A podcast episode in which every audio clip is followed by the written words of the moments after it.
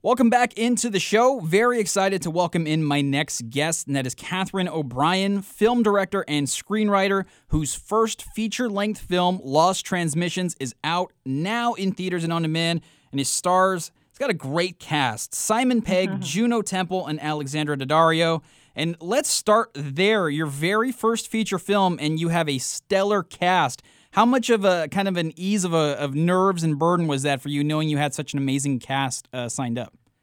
Um, it was definitely an ease, um, especially because I knew they were all such nice people after having you know met them the first time. Uh, Simon became involved in the project fairly early on, and maybe we were waiting for him to finish Mission Impossible, and um, so we had a, a deal of time to get to know each other. And um, I just understood him to be one of the nicest people out there in show business.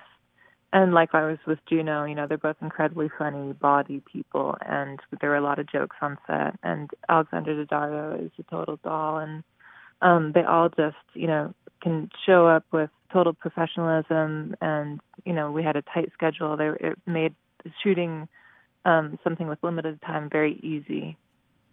And this is based on a true story. Uh, a very close friend of yours went off his medication for schizophrenia and uh, was str- struggled with delusions, became incapable of taking care of himself. Now, when you deal with something that's a true story, I think in general there's always that the concern to tell the story right. When it was something that hits so close to home for you as it's the story of a close friend, how difficult was that for you in the process of putting his story and turning it into a film?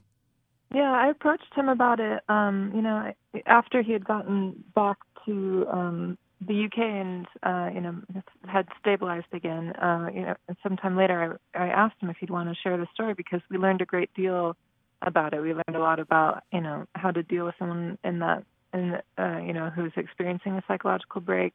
We learned about the mental health care system and how impossible it is to get somebody help in this country. And we thought he had a unique he was in a unique position because he can reflect on what he went through with unusual clarity. And um, we decided to you know devote some time to tell the story. And he was able to act as a consultant on the script writing process and helped us, you know, help Simon learn how to make use the mixing board and the recording studio. So it was um, something I felt I had a lot of personal experience to draw upon, and then you know to also make sure we were getting it right by consulting with him as well.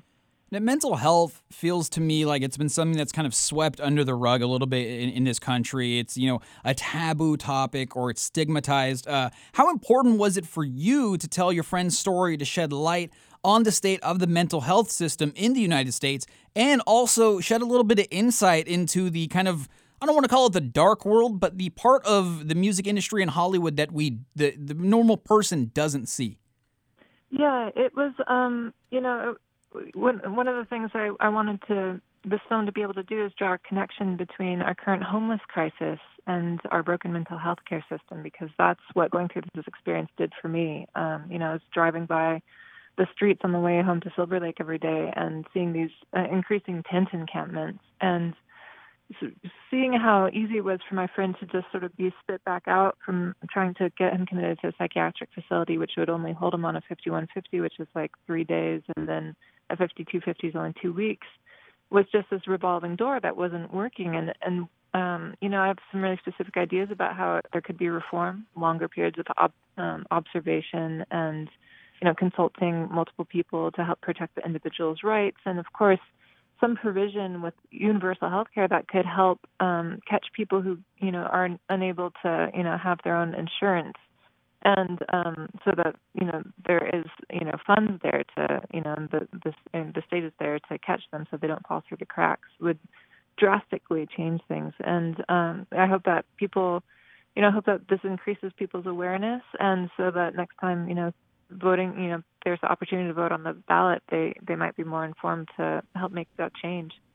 And as far as the music industry goes, yeah, there's it's very prevalent, um, you know, that a lot of uh, you know musicians might suffer from forms of depression um, and you know various other uh, mental illnesses, and it's something that I think is, you know, it just helps lighten the burden to talk about it. It's an, it's amazing what the, how cathartic this was for our experience, our group of friends, in making the film. Um, you know, it helped us do things uh, such as you know, have my friend uh, write a letter that is, you know, if should this ever happen again, that there's instructions and he's giving us permission to, you know, to hospitalize him.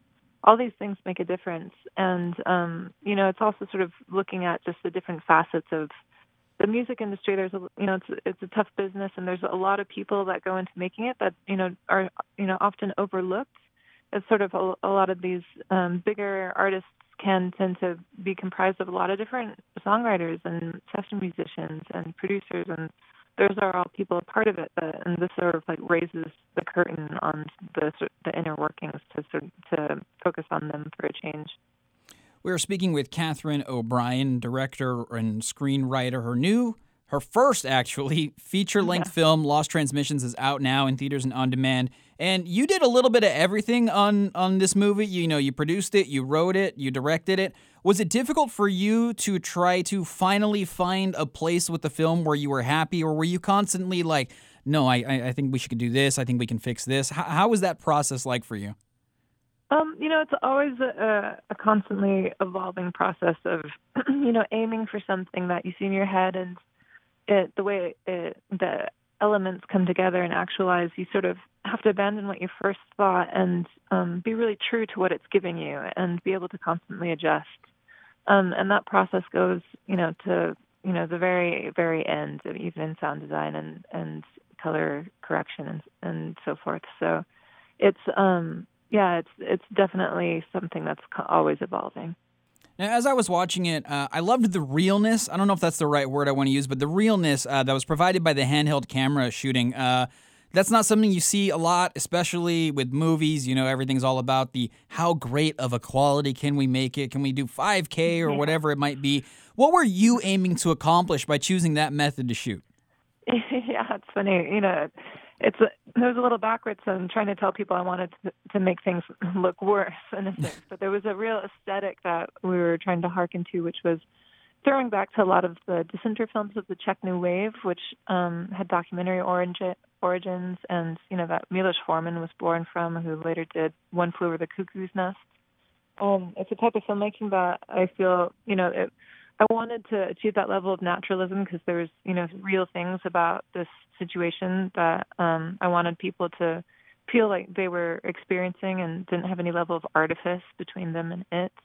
Um, and you know, there's other um, influences such as Garry Winogrand, the photographer who shot in Skid Row in the 1950s, and John Cassavetes, who you know shot you know a lot of handheld rough and tumble films in Los Angeles, were were definitely influences for this film. All right, and one last question for you. I think anytime somebody finds themselves in a situation that's a little different or something that's new to them, or they're dealing with a heavy topic, that there's something that people, people, not even just uh, uh, artists or directors or actors, just anybody in person can find something about themselves and learn something about themselves during a difficult process. When you were putting this together between writing the script, consulting with your friend, directing it, producing it, was there anything about yourself that you found uh, that you were kind of surprised by in the process? Yeah, definitely. And, you know, I think a lot of it is, um, you know, a desire to, uh, you know, maintain balance and um, especially in uh, going into a film, there's just you have a lot of planning, and it's a you know it's a well-oiled machine with a lot of moving parts, and so you know sometimes the best things come from the most chaotic moments, and so it's you know for me personally, it was learning to embrace the chaos. Um, and you know as far as being in that moment um with my friend it's it's really uh you know it was a, a lesson in really listening to them and quelling any fears um, just because somebody might feel a little bit off. I think that can often feel very destabilizing or infectious to be around, but sort of realizing that a person is not to take anything they're saying personally, that it can just be very, um, that, you know, they, they're just somebody who's ill and in need of help. That is the voice of Katharine O'Brien. Check out her very first feature length film, Lost Transmissions. It's out now.